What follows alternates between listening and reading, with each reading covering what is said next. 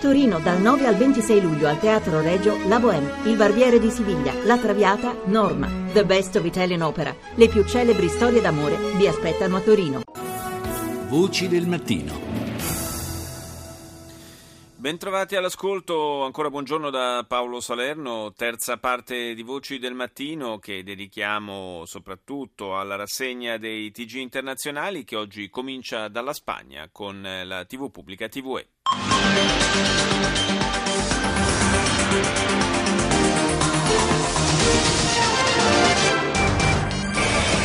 Miles de personas esperan frente al Parlamento de Atenas el resultado de la cumbre de los 28 en Bruselas sobre Migliaia di persone hanno atteso davanti al Parlamento di Atene il risultato della riunione a Bruxelles sul debito greco. Prima del vertice dei capi di Stato e di Governo, i ministri dell'Unione Europea hanno esaminato la proposta di Alexis Tsipras, la prima realistica da molte settimane a questa parte, ha detto il Presidente della Commissione Europea. Le banche elleniche hanno ricevuto una nuova iniezione di denaro dalla Banca Centrale Europea e le borse riflettono l'ottimismo dei leader europei.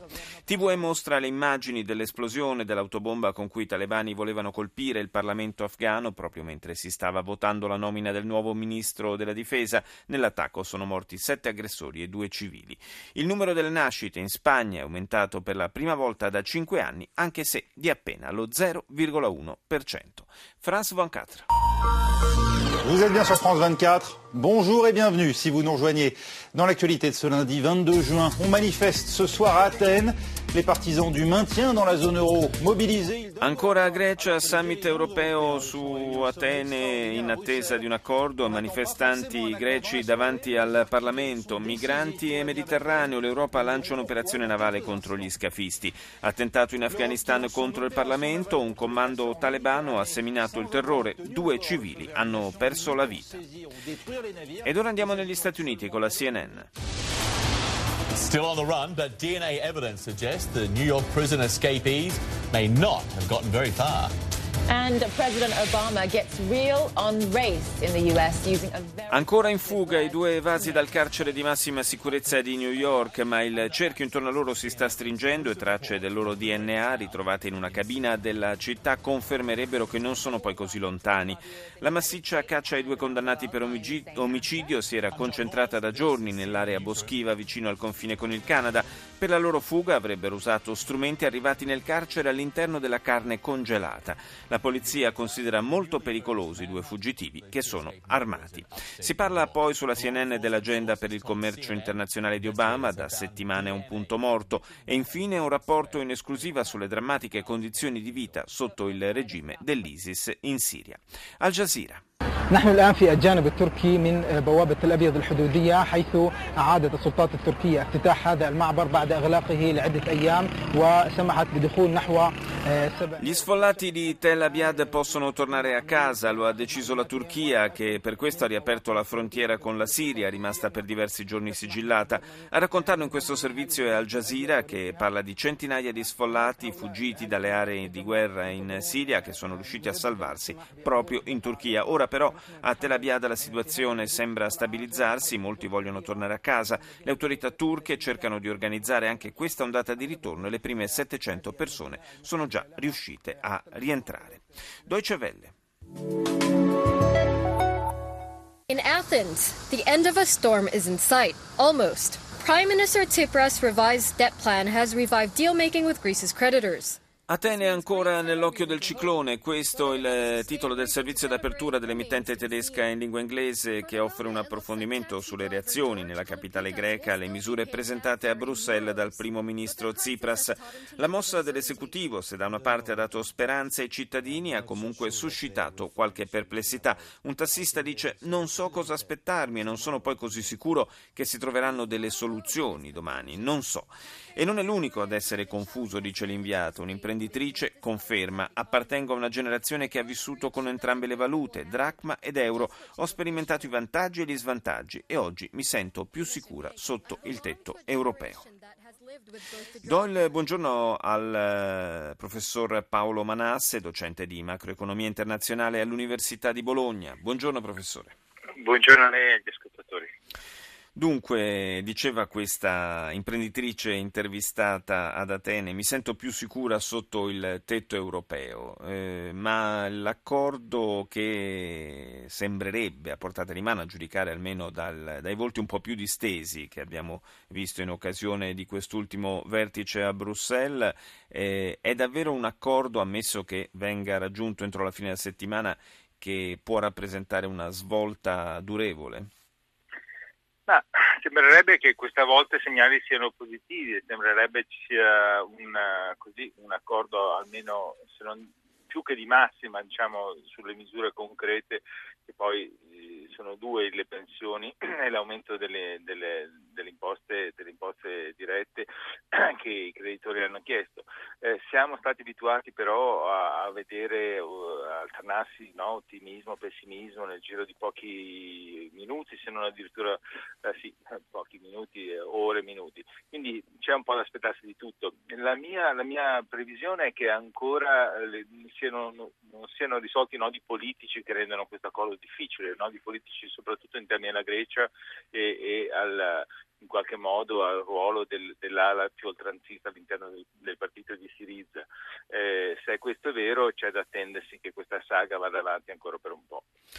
Sì, un, una scadenza però è ormai prossima. Ieri la cancelliera Merkel diceva sì, sono stati fatti passi avanti, però il tempo ormai è davvero poco, il tempo stringe e c'è una scadenza a fine mese che è quella della restituzione del debito in unica rata al Fondo monetario che difficilmente potrà essere affrontata dalla Grecia in assenza di un accordo eh, la Grecia potrebbe fare default alla fine del mese, però è anche vero che le procedure del Fondo monetario sono tali per cui nel caso si dovesse verificare un mancato pagamento eh, c'è un lasso di tempo di circa un mese affinché eh, eh la cosa venga ratificata dagli organi direttivi e quindi venga proclamato un vero e proprio default.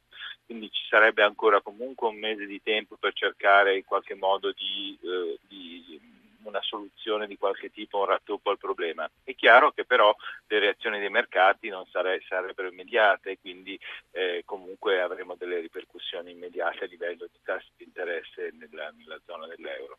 Nel caso in cui diciamo, il, si arrivasse a una soluzione positiva entro i termini previsti, poi però che futuro attende la Grecia? Perché eh, al di là di tutto, al di là dei conti da regolare con i creditori, eh, c'è poi un'economia da far ripartire.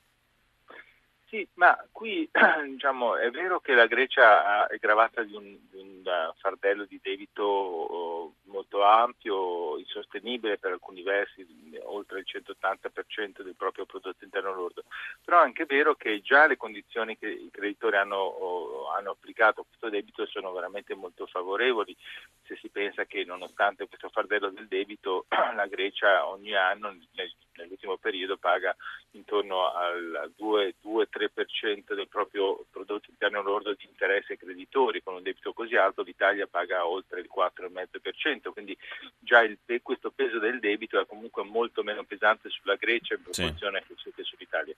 È chiaro però che si tratta di far ripartire l'economia, ma qui le premesse non sono cattive perché comunque i governi precedenti a quello di Tsipras hanno fatto delle riforme veramente molto molto molto dure, non solo di bilancio ma anche e soprattutto del mercato del lavoro, quindi delle premesse ci sono secondo me, quindi la cosa sarebbe possibile. Grazie al professor eh, Paolo Manasse per essere stato nostro ospite. Voci del mattino. Riprendiamo la rassegna dei titoli dei TG internazionali, ripartiamo da BBC. Hello there, you're watching BBC News. I'm Babita Sharma. The headlines this hour. Il governo greco ha presentato all'Unione Europea il programma con il quale intende aumentare la tassazione nazionale e realizzare ulteriori misure di austerità nei prossimi due anni per venire incontro alle richieste dei creditori. La riunione straordinaria dei capi di Stato e di governo dell'Eurozona ieri a Bruxelles si è conclusa nel segno di un cauto ottimismo. Si parla ancora della strage di afroamericani a Charleston e delle sue conseguenze. La governatrice repubblicana dello Stato del South Carolina ha chiesto chiesto che venga rimossa la bandiera secessionista, quella che noi conosciamo come la bandiera dei 13 stati sudisti che combatteranno contro quelli del nord per mantenere la schiavitù. Sembra avviarsi verso la conclusione in Myanmar l'iter per la modifica della Costituzione. Dopo un lavoro preparatorio di 18 mesi, il Parlamento sta discutendo un disegno di legge che porterebbe alla riduzione del potere militare, anche in ambito legislativo, dove appunto i militari dispongono del potere di veto. Al Mayadin. أهلا بكم إلى هذه العناوين وتتابعون أو أهلا بكم إلى هذه النشرة وتتابعون في عناوينها.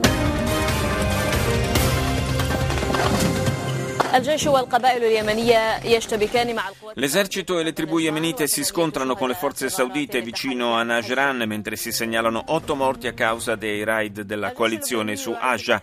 In Libano si manifesta per le strade per protestare dopo che i video hanno mostrato le torture inflitte ai detenuti nel carcere di Rumie.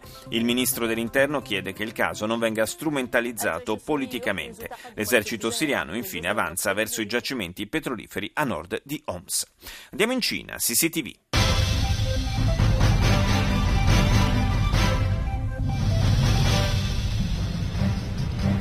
观众朋友们，中午好！大家中午好！欢迎您收看中央电视台新闻频道和综合频道并机播出的新闻三十分。嗯，在北京时间今天的零点三十八。Apertura dedicata alla nuova ondata di maltempo che in questi giorni sta investendo le province cinesi di Hunan e Guizhou, dove diverse città hanno subito inondazioni. Si registra anche la morte di tre persone. Poi un titolo sulla fine della tradizionale festa del dragone. L'esito ancora incerto dei negoziati sul nucleare iraniano a pochi giorni dalla scadenza del termine termine per il completamento della trattativa e infine le elezioni presidenziali in Myanmar alla vigilia dell'inizio della campagna elettorale il Fronte Popolare sollecita la conclusione del lungo cammino per la modifica della Costituzione.